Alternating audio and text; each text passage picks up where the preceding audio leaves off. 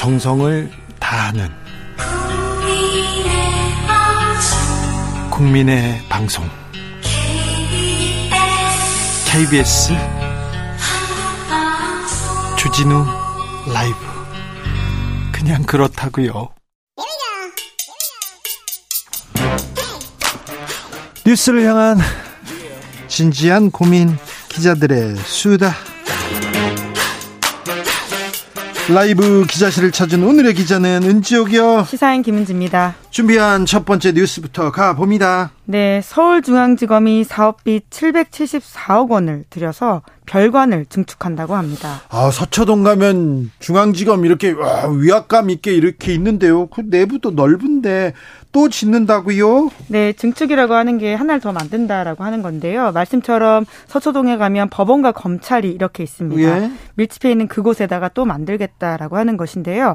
2025년 완공을 목표로 해서 지상 15층, 지하 2층 규모의 별관 증축 사업을 벌이고 있다라는 보도가 나왔습니다. 어, 지금 짓고 있습니까? 아, 예, 지금 이제 아직 지은 건 아니고요. 이제 사업자들이 됐는데 해당 사업은 2020년에 승인된 건 맞다라고 합니다. 아, 2020년부터 이제 지으려고 했군요. 네, 이제 그런데 이제 지금 상황에서 이 해당 사무공간 운영에 비춰서 타당한 규모의 사업이냐라는 비판들이 나오고 있다라고 하는데요. 제가 중앙지검에 많이 끌려가서 조사받아서 아는데 공간 되게 넓은데요. 검사들 음, 시설도 많고 많은데요.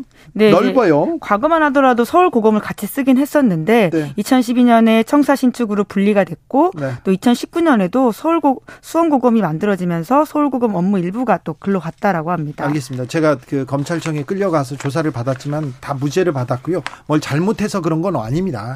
주로 좀 힘 있는 사람들 그리고 재벌들이 제가 기사를 쓰면 비판 기사 못 쓰려고 저를 고소하거나 고발해 가지고 끌려가서 조사 받았던 겁니다. 자, 증축하는 이유는 뭡니까? 네, 검찰 행정 수행에 적합하고 편의성, 창의성, 친환경성, 에너지 효율성 등을 두, 두루 갖추고 나아가서 지역의 랜드마크가 될수 아, 있는. 잠깐만, 친환경 뭐 그런 거는 다 그냥 하는 말이잖아요. 편의성, 뭐 에너지 효율성 이런 걸 가지고 건물을 지었습니까? 랜드마크 검찰청이 랜드마크 되면 뭐 한다고요? 네, 네, 알겠어요. 법무부가 이제 설계 영역 공모에선 그렇게 밝혔는데요. 네. 가장 큰 이유는 1989년 신축한 이후에 정원이 계속 늘었다라고 하는 건데요. 61% 가량 늘었다라고 하면서 사람이 늘었으니까 건물이 더 필요하다라고 하는 겁니다. 이렇게 해서 지금 예산을 배당 받아 가지고 건물을 짓는다 이거죠? 네, 이제 그런데 아까 말씀드린 것처럼 그만큼 다른 조직들이 다른 공간으로 가기도 했었거든요. 이제 그러다 보니까 이게 적절하냐라는 비판도 있고요.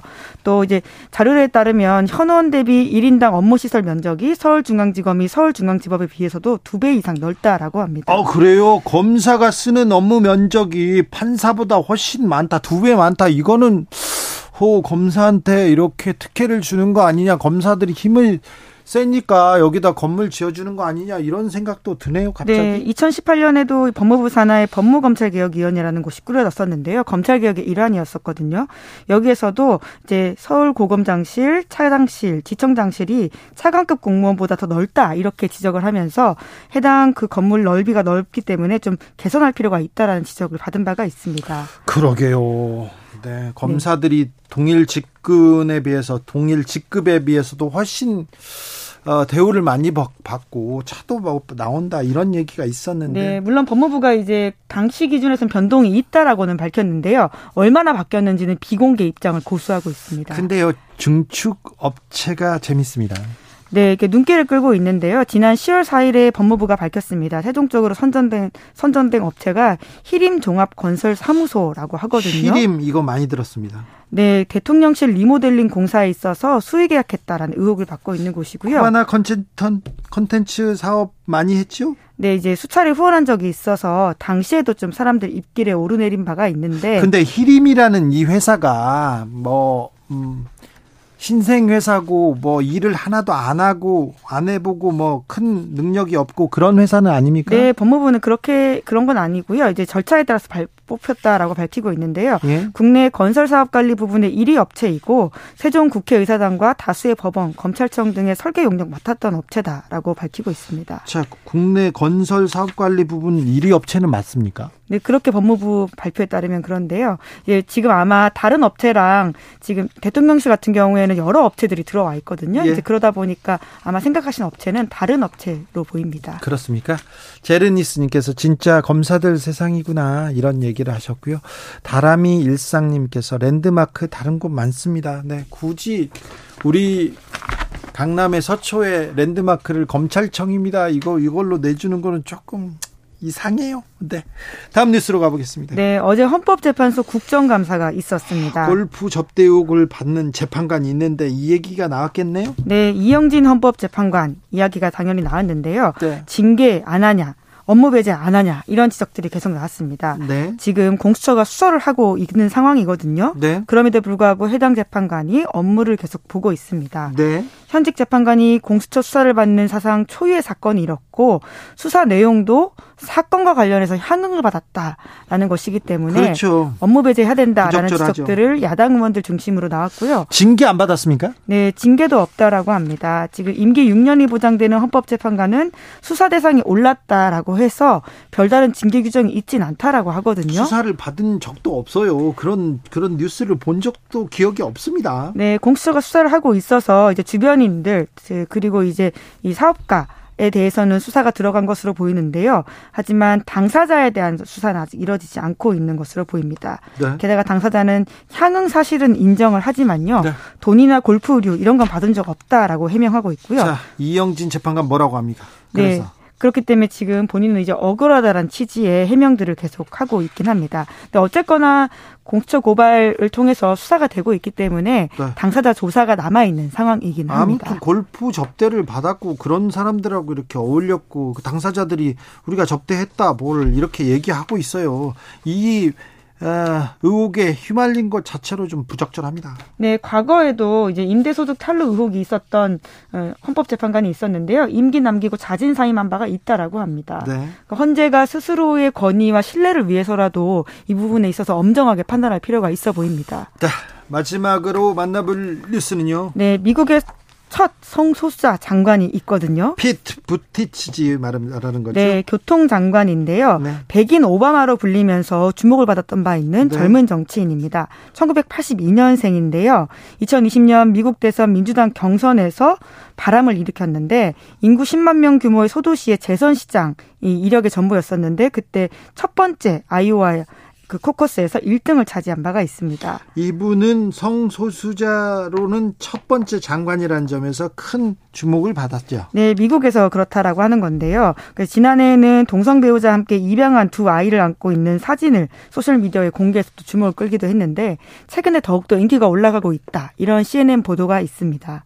그래요? 네, 미국이 중간 선거가 얼마 안 남았거든요. 네. 예, 그러다 보니까 지지 유세들이 굉장히 중요한 시점인데요. 피트 부티저지 장관에 대해서 민주당 후보들이 와달라 와달라 이런 유세 요청들이 쏟아지고 있다라고 합니다. 네. 이제 특히나 이제 이번 중간 선거 같은 경우에는 2024년 대선의 전초전 같은 성격을 띠고 있거든요. 예. 그래서 이제 어떤 인사들의 인기가 올라가는지가 굉장히 바로미터라고 볼 수 있는데요. 중간 선거 어떻게 될까요? 네, 지금 당연히 선거는 쉽게 예측할 수는 없는데요. 보통 중간 선거는 현역 대통령의 무덤이라고 불릴 만큼 불리한 선거이거든요. 예? 그래서 바이든이 어렵긴 한데 상원과 하원에 대해서는 좀 다른 이야기가 나오고 있습니다. 하원은 공화당이 우세하긴 한데 상원은 한번 겨뤄볼 만하다 라는 게 지금 바이든 쪽 생각이거든요. 네. 하지만 최근에 인플레 그리고 경제도 안 좋고요. 예, 그다음에. 그리고 사, 우디에서 이제 석유 감산이 있지 않았습니까? 네. 이제 그러다 보니까 쉽게 장담하기는 어렵다라고 하는 것인데요. 네. 바이든이나 현역인 카밀라 해리스 부통령보다는 푸티저지가 더 인기 있다 이야기도 좀 흥미로웠습니다. 알겠습니다. 음, 흥미롭네요. 아무튼 중간 선거가 어떻게 되든 우리는 뭐 비슷한 상황이 계속 될 것 같습니다. 세계 경제도 어렵고요. 우리도 좀 어려울 것 같은데 지켜보겠습니다. 기자들의 수다 시사인 김은지 기자와 함께했습니다. 감사합니다. 네, 고맙습니다. 교통정보센터 다녀오겠습니다. 요하영 씨. 청년의 포부와 패기로 대한민국 정치를 새롭게 하자 청년의 시선 MZ 세대가 말합니다. 요즘 정치 2030 청년 정치인 어벤져스 청벤져스 모셨습니다.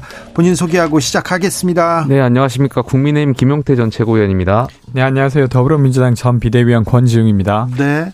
국민의힘은 조금 안정 안정세 들어갔습니까? 아무래도 법원 결정 이후에 지도체제 지금 비대위를 법원이 인정했고 뭐 그러다 보니까 나름대로 조금 뭐 안정을 찾아가는 것 같은데 네. 그런 와중에 지금 비대위원장께서 말씀하신 발언들이나 이런 것들이 좀 예, 정쟁에 좀 휘말리는 것 같아서 일부러 그렇게 논란을 키우는 거 아닌가 이런 생각도 해봅니다. 집도끼를 잡기 위해서. 아무래도 그런 이유가 있으시겠죠. 왜냐하면 지금 뭐 민주당에서는 친일 프레임을 말씀하고 있고 또 거기에 대해서 언론에서는 이제 국민의힘을 평가하길 종북 프레임이라고 이제 규정하고 있다 보니까 네. 이런 와중에 지지층 결집이나 이런 것들을 하기 위해서는 조금 더 보다 더 좀 정쟁이나 어, 이러한 것을 좀 말씀하실 필요가 있다고 생각하시는 것 같습니다. 그러니까요. 그런데 지금 민생, 세계 경제 위기 이런 얘기가 아니라 지금 계속 핵 종북 이런 얘기를 하고 있습니다. 자 보수당에서는 관련해서 제 말씀 좀 첨언해드리면 저는 전술핵 재배치라든지 이러한 문제들에 있어서 그러니까 여태까지는 비핵화 합의의 근거에서 저희가 이제 한반도 문제를 해결해 왔는데 말씀하신 그런 핵대 핵에 대한 방식까지도 이제는 하자는 것이 아니라 고민해야 할 시점이고 그러한 것을 충분히 이제 여야가 논쟁해야 된다 정도의 워딩이 생각되는데 고민이 아니라 지금 그러니까 앞마당이다 지금 배치하겠다 이거 지금 프레임 전쟁으로 가다 보니까 뭐 네. 자체적으로는 핵 개발론도 개발도 지금 같고 이러한 것은 저는 글쎄요 좀 너무 당권을 염두에 둔 발언들 아니신가 생각됩니다. 그 어쨌든 전 세계적으로 비핵화 하자는데 합의하고 있고 네. 그리고 비핵화를 거부하면 사실은 어, 교역을 끊고 있는 상황이에요. 그러니까 이제까지 북한이 힘들었던 거잖아요. 그렇죠. 근데 그러면 지금 수출입으로 먹고 살고 있는 한국이 핵을 가지겠다고 하는 건 수출입과 관련된 불이익을 얻어도 상관없다는 판단인데 저는 그런 판단을 어떻게 이렇게 여당에서 쉽게 말하는지 좀 어, 되게 무책임하다고 생각합니다. 사실상 지난 5년간 비핵화의 근거에서 했었던 문재인 정권, 뭐 물론 지난 정권에서도 그런 근거에서 말씀했지만 어, 결과적으로 북한이 SLBM이라든지 이런 것을 전술핵 부대를 운용한다라든지 어, 결과적으로 봤을 땐 더 악영향이 되었던 것이고 지금 국제 정세상 과거와 다르게 다시 신냉전이 되는 시점이지 않습니까? 미국의 학자들이나 국제 정치학자들이 지금 국제 정세는 신냉전이 시작됐다라고 평가하는 학자들도 있으니까요. 이러다 보니까 이제 그러한 방식을 종합적으로 과거에는 전술핵 재배치라든지 나토식 핵공유라든지 이러한 것을 선택지에서 배제했다면 지금은 지금은 그런 선택지에 같이 올려서 고민하고 치열하게 토론하고 말씀하신 대로 그런 어 그런 것들이 왔을 때 결정했을 때 이루어진 어떤 경제적인 조치라든지 이런 것까지 테이블 에 올려 올려놓고 토론을 해야 되는데 일각에서 이제 여기에 대해서 갑자기 강경하게 나가는 것에 있어서는 조금 조심스럽다 이런 그러니까 저는 이게 이제 어떤 오답 노트를 쓰는데 잘못 이제 오답 노트를 쓰고 있다고 생각해요. 그러니까 지난 기간 동안 사실은 북한의 태도가 바뀌었던 건 사실은 한국이 뭐 어떤 강경하게 하지 않아서 혹은 아니면 온건하게 해서가 아니라 미국이 미국과 관련된 사실 서방가들이 제재를 풀어주지 않았고 그러니까 이제 북한은 사실 화가 나서 지금 저렇게 대응하고 있는 거잖아요. 근데 여기에 우리가 강경하게 대하지, 대응하지 하나, 않아서 이런 문제가 발생했다면 저는 일견 동의를 하겠지만 그런 문제가 일단 아니라고 보고 그리고 저희가 전술핵을 가지고 있었던 기간이 있었습니다. 남한에 전술핵이 있었던 있었죠. 시간이 있었죠. 네. 근데 그때는 도발이 없었습니까? 혹은 다르게 질문하면 인도랑 파키스탄은 둘 다 핵을 가지고 있습니다. 근데 서로 도발 안 합니까? 서로 다 도발하고 있습니다. 그러니까 지금 우리가 가지고 있는 전쟁 위협이 우리가 핵을 가지면 해결된다고 하면 뭐 야당인 민주당인들 왜 그걸 거부하겠습니까? 네. 근데 그렇다 한들 문제가 안 풀리는 다른 사례도 많고 우리의 역사를 보더라도 그러했기 때문에 그러니까 그게 이제 그, 해법이 아니라고 말하는 그러니까 겁니다. 국제 정세 그러니까 전 무슨 말씀인지 이해하고요. 다만 현실적으로 좀 더 접근을 해라는 말씀입니다. 무슨 말씀이냐면 지금 국제 정세가 말씀하신 대로 미중 관계가 굉장히 갈등이 첨예해지고 있고 러시아 우크라이나 전쟁이라든지 아니면 미국 간의 어떤 북미 간의 대화가 진전될 가능성이 보이지 않는 상황에서 동북아시아 러시아를 중심으로 해서 북중러는 연대할 전망이고 거기에 대해서 미국도 한미일 연대 협력을 더 강화할 전망이잖아요. 그러다 보니까 신냉전 구도 하에서 우리의 입장은 어떤 중국이라든지 북한을 설득해서 북한에 비핵화를 이끌어야 되는데 이러한 현실적으로 과연 이것이 가능한 상황이냐라고 네. 봤을 때 그렇지 못하니까 이제 새로운 방식의 어떤 고민까지도 지금 네. 하자는 것이 이제 국제 정치학자들의 논의거든요. 자, 고민하고 논의하는 것까지는 좋은데요. 아무튼 핵을 배치하거나 핵을 개발할 경우 정세현 전 통일부 장관께서 어제 주진우 라이브에서 이런 얘기했습니다. 핵 개발, 핵 배치, 미국과의 동맹을 포기하고 북한처럼 가난하게 살 각오가 되어 있으면 그때 주장하라고 얘기합니다. 아무튼 핵 개발 얘기하고 있고요. 음, 부정선거를 얘기하고 있습니다. 지금 아니 뭐 같은 연장선상에서 보실 건 아닌 것 같고요. 두 개를. 그래요? 아니 같이 보시려고 하는 것 같은데 따로 따로 하, 봐야 될 문제. 신기하게 총선에선 졌는데 졌으니까 그때는 부정선거고 이긴 선거는 아니, 갑자기 부정선거에 그러면 저희는 저희 국민의힘 부정선거를 뭐 옹호하거나 하지 않습니다. 그래요? 네, 네 황교안 어쨌든 당 대표로 지금 나오시는 분이 그 주장을 지금도 하고 계신 자, 상황. 이준석 전 네네. 대표는 어, 예상과 달리 조용히 계십니다.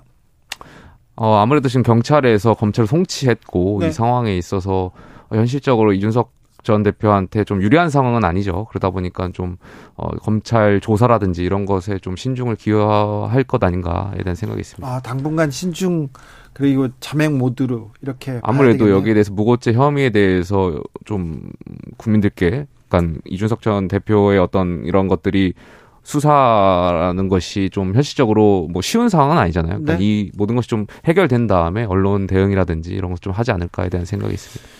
그때 이제 사실 이준석 대표 관련해서 성상납 의혹 관련한 경찰의 판단이 혐의 없음이 아니라 공소권 없음이었잖아요. 그러니까 사실은 그 사실관계에 대해서 직접적인 언급을 피했다고도 볼 수 있는데 그렇죠. 이번에 무고 관련한 경찰의 판단은 그러니까 성상납 의혹을 제기한 가세현이 무고 당했다고 경찰은 판단한 거죠. 그러면 성상납 의혹은 있다고 보는 게 어, 합리적인 판단인 것 같습니다. 그래서 이제 이런 상태로 가게 되면 물론 이제 과거의 일이라 완전한 진실은 알 수는 없지만 정황을 보기에 그게 사실 가능성이 더 높아지는 것이고 그러면 이준석 대표에게는 매우 불리한 상황 같아요. 그러니까 그것이 법적으로 처벌받고 안 받고와 상관없이 정말로 성상납 상황이 있었다고 하는 것 자체가 젊은 정치인이기도 하고 사실은 그간의 태도를 볼때 그 정치적 생명에 아주 큰 영향을 미치지 뭐 않을까 싶습니다. 뭐 권지웅 비대위원 말씀에 제가 이준석 대표를 옹호하려는 것도 아니고 이제 제가 관련해서 저도 궁금해서 법률 전문가들한테 한번 물어봤습니다. 그러니까 말씀하신 대로 왜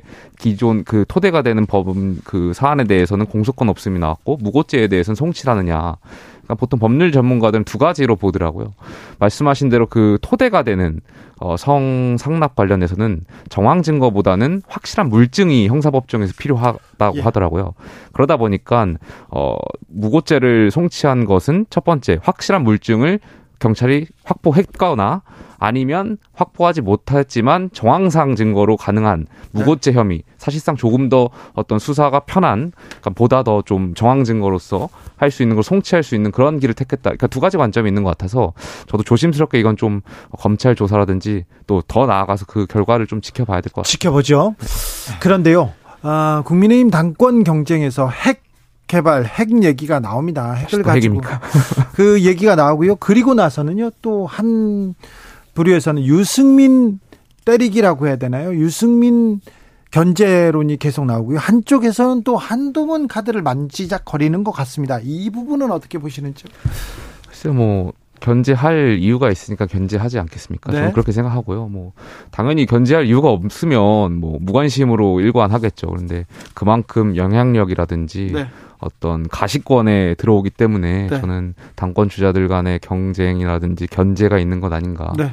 저는 좋은 유승민 전 대표에게는 좋은 뜻으로 해석될 것 같습니다. 그렇죠. 모두 나서서 유승민만 때리니까 유승민 어, 전 대표가 굉장히 커지는 그런 효과도 있어요. 그러니까 지금 음, 역설적으로 유승민 대표가 뭘 해서 지금 주목을 받고 있는 게 아니라 네. 상대적으로 그 윤핵관들을 비롯해서 사실 윤석열 측근이라고 불리는 당권 주자들이 너무 엉망으로 하니까 야 이거 이대로 가면 안 되겠는데라는 어떤 불안감이 유승민 유승민 전 의원을 불러내고 있는 것 같아요. 예. 그리고 유승민 전 의원은 좀 상식선에서 이야기를 하고 있고 그게 다소 국민의힘 내부에게는 왜 내부 총질을 하냐라고 비춰질지 모르겠지만 한 발 떨어진 제 입장에서는 네. 그래도 좀 보통 국민들이 동의할 만한 이야기인데 이런 생각이 드는 사람이거든요. 관련해서 전대루를 일각에서 계속 이야기를 하시는 것 같아요. 저희 당원 당규에 따르면 본선에서 당 대표 전대룰은 현재는 당원 70% 국민 여론조사 30%이거든요. 근데 이것을 당원 100%로 바꾸자라는 주장들이 있는 것 같은데 네. 저는 글쎄요 여기에 대해서는 당사자 간의 합의가 있어야 된다고 보고요. 룰을 바꾸기 위해서는. 어, 그리고 저는 지금 민주주의 하에서는 당의 주인은 당원, 당연히 당원이지만 거기에 플러스 국민도 해당된다고 생각해요. 왜냐하면 당이라는 것이 세비로 국가 보조금으로 운영되는 거잖아요. 네. 당연히 세금이 들어가기 때문에 국민의 의사도 저는 당 운영에 있어서 굉장히 중요하다 이렇게 생각됩니다. 한동훈 카드는요? 뭐 글쎄요, 뭐 한동훈 장관은 저희 국민의힘의 자산이고요, 중요한 또 어, 그분을 향한 당원들의 어떤 기대치가 굉장히 높죠. 근데 다만 그것과는 별개로 정치 경험이 없는데 네. 바로 당 대표 출마하는 것이 과연 그분한테 좋을까를 지지율 높으면 총선 출마 가능성이 있다 이 얘기는 총선 출마는 뭐 언제든지 저는 하실 수 있다고 봅니다. 총선 출마 가능성은 음, 좀 비선거권은 자유국가에서 예, 네. 누구나 가질 수 있는 거죠. 당 하지만 당 대표 출마는 조금 다시 고민해 보셔야 되지 않나. 그러니까 이제 한동훈 장관 이 이제 국정감사장에서 발언하는 걸 보면 거의 뭐 정치인 수준이에요. 네. 검경 수사권에 대한 어떤 자신의 입장 이런 걸 계속 피력하시는 걸 보면 정치를 하고 싶어 하시는 것 같고 근데 이제 당 대표로는 좀 부적절한 것 같습니다. 왜냐하면 이게 이제 윤석열 대통령의 경우에도 뭐 검사로서 멋진 모습이 있었다 손 치더라도 대통령으로서는 지금 형편없이 하고 계시잖아요. 그러니까 국정 지지율이 20, 30%를 지금 못 넘어서고 있는데 한동훈 장관도 검사로서는 어떤 면이 있었을지 모르겠지만 사실 정치라고 하는 건 합의해 내고 협의해 내는 것인데 그것에 있어서는 너무 중책을 맞는 건 욕심이지 않을까 싶습니다. 제가 발언 하나 정리할게요. 그 한동훈 장관은 저희 국민의힘이 중요한 자산이 아니라 국민의힘 당원인 적이 없었을 것 같고요.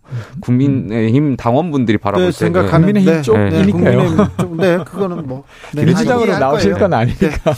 음, 김문수의 맹활약 돌아온 한교안도 있습니다. 그리고 이준석은 사라졌습니다. 도로 한국당 얘기 나옵니다. 이은재 전 의원도 돌아왔고요. 네. 어떻게 보십니까? 어, 일단 김문수 위원장 발언은 저는 어, 일단 민주당이 고발한 것에 대해서는 굳이 고발까지 해야 될 상황인가에 대한 생각이 있습니다. 괜히 쓸데없이 다 근육 자랑하고 있는 것 같다, 힘 자랑하고 있는 것 같다라고 생각되고요. 다만 김문수 위원장이 그런 소신이나 양심의 자유, 어떤 본인의 의지를 말씀하실 때 굳이 그런 기관에 그 국회라는 곳은 굉장히 국민을 대표하는 기관이고 피감 기관이지 않습니까? 그런 기관에서 국회의원들과 약간 어, 원성을 높이면서 그렇게 할 필요까지가 있었을까에 대한 생각이 있습니다. 그러니까 국회의원에 대한 존중도 당연히 필요하다고 보고요. 민주당은 이 김문수 파, 카드, 김문수 발언을 더 키우고 싶. 싶은 거 아닌가요? 그런 속내가 있는지는 모르겠으나 네. 저는 막 이 시대가 한 과거 한 30년, 40년 전으로 가는 느낌이에요. 그러니까 김문수란 그 위원장께서 사실 네. 하는 말도 들어도 전혀 이해가 잘 안 되고 네. 지금 이 시점에서 신영국 선생님을 존경한다는 이유로 네. 총살 대상이 된다는 것도 일단 말이 안 되고 저도 신영국 선생님 되게 존경하거든요. 네. 저도 총살 조심해 총살 당해요. 아, 아 죄송합니다. 무슨 말씀을 이 지금 2022년에 이런 대화를 나누면서 웃을 수 있다는 게 예. 그렇고 또 하나 저는 근데 김문수 위원장의 발언을 그냥 김문수 위원장에서 끝나는 게 아니라 정진석 비대위원장이 받아서 키우죠. 김문수 위원장만 그렇게 생각하고 있겠냐 이렇게 말하고 있어요. 그러니까 당에서 지금 이 발언이 얼마나 시대착오적인지 전혀 이해하지 못하는 것 같고, 근데 이 사람을 임명한 것은 윤석열 대통령입니다. 네. 그러니까 두 가지 측면에서 아주 무능한 사람을 지금 임명했어요. 그러니까 어, 경사노위 위원장으로서 전혀 적합하지 않은 사람을 임명했다. 인사 참사인 게 하나 있고 또 하나는 사법 적 체계를 무시하고 있는 분입니다. 그러니까 이명박 대통령과 박근혜 대통령의 대법원의 판단이 아직도 잘못됐다고 공식적으로 이야기하시는 분을 윤석열 대통령이 장관급 인사로 임명하신 거죠. 그러면 윤석열 대통령의 어떤 메시지랑 연결된다고 볼, 보는 게 합리적이지 않습니까? 그렇죠. 그러면 윤석열 대통령이 정말로 이명박 대통령과 박근혜 대통령의 어떤 대법원 판단을 부정하고 있을까? 저는 그렇지 않다고 생각하는데 그렇지 않다면 임명을 철회하는 게 맞죠. 말씀하시면서 너무 즐거워하시는 것 같은데. 근데 다만 저는 저희 당이 국민의힘이 좀 이러한 것을 표현할 때 있어서 보다 더 세련되게 표현할 수 있다고 생각해요. 그러니까 피감기관 장이 국회에 나와서 뭐 김일성주의자를 굳이 이야기해서 정쟁에 휘말릴 필요가 없거든요. 보다 더 세련되게 표현을 해서 그거는 그 판단은 국민과 국민들께서 하시면 되는 것이지 그것을 굳이 전선에 앞장서 가지고 기관장으로서 어떤 근데 시대 감각이 없다. 예. 없다 고 하는 건 저는 이런 면도 있는데 최근에 화이트 진로 운송 노동자들이 파업한 걸 두고 운송비 현실화 해달라는 요구를 공산주의자들의 주장이라고 말했어요. 이건 그냥 뭐 예를 들면 표현의 세련됨이나 이런 차원이 아니라 네. 그들이 어떤 문제를 겪고 있는지 전혀 알지 못하는 상황이라고 저는 생각합니다. 과연 대통령과 대통령 주변 사람들은 어떤 생각을 하고 있는지 어떻게 보고를 받고 있는지 한번 좀 취재해보고 싶을 정도입니다. 그런 단어가 이렇게 쏟아지다니요. 하, 참 공산당 얘기를 아직도 하고 있습니다. 핵 얘기를 하고 있고요. 자, BTS가 입병하기로 했습니다. 이 결정은 어떻게 보셨습니까? 저는 일단 당연한 결정이라고 생각되고요. 다만 네. 뭐 여기 BTS 팬들이 아쉬움은 이해가 되죠. 다만 네. 어, 이러한 공정에 관련된 부분은 당사자 간의 합의가 돼야 되는데 그렇지 못했던 부분이 있고 그렇다면은 지금 이번 결정은 민주공화정을 나아가는 데 있어서 가치의 근거에서 좀 판단한 당연한 결정 아닌가 생각됩니다. 저는 일단 그 논란이 한국 사회에서 되게 풀기 어려운 지점이었는데 스스로 풀어줘서 좀 고맙다는 이야기 드리고 싶고. 근데 어쨌건 대체 복무제를 저희가 유지한다고 하면 그 내부에서 어 대중문화 예술인에 대한 어떤 형평성의 문제 네. 이것은 계속 다뤄야 될 것 같습니다. 네. 그냥 이 논의가 끝났다고 해서 여전히 이제 대체복무 대상자로서 대중문화 예술인이 포함되지 않아야 된다고 주장할 수는 없다고 생각해요. 왜냐하면 훨씬 더 미디어의 영향력이나 이런 게 커져가고 있고 그렇죠. 거기에 기여한 사람들의 노고도 인정해야 이제 그 고민을 시작해야 될 것 같습니다. 병역 이행이 저는 굉장히 신성한 국방의 의무라고 생각되는데 지금 약간 정치권이라든지 언론이라든지 그렇죠. 물론 이제 정치권에서 저희의 문제, 국방의 네. 문제일 수도 있겠습니다만 좀 김용태, 권지용, 네 시간이 다 됐습니다. 감사합니다. 네, 고맙습니다. 감사합니다. 저는 내일 오후 5시 5분에 돌아옵니다. 지금까지 주진우였습니다.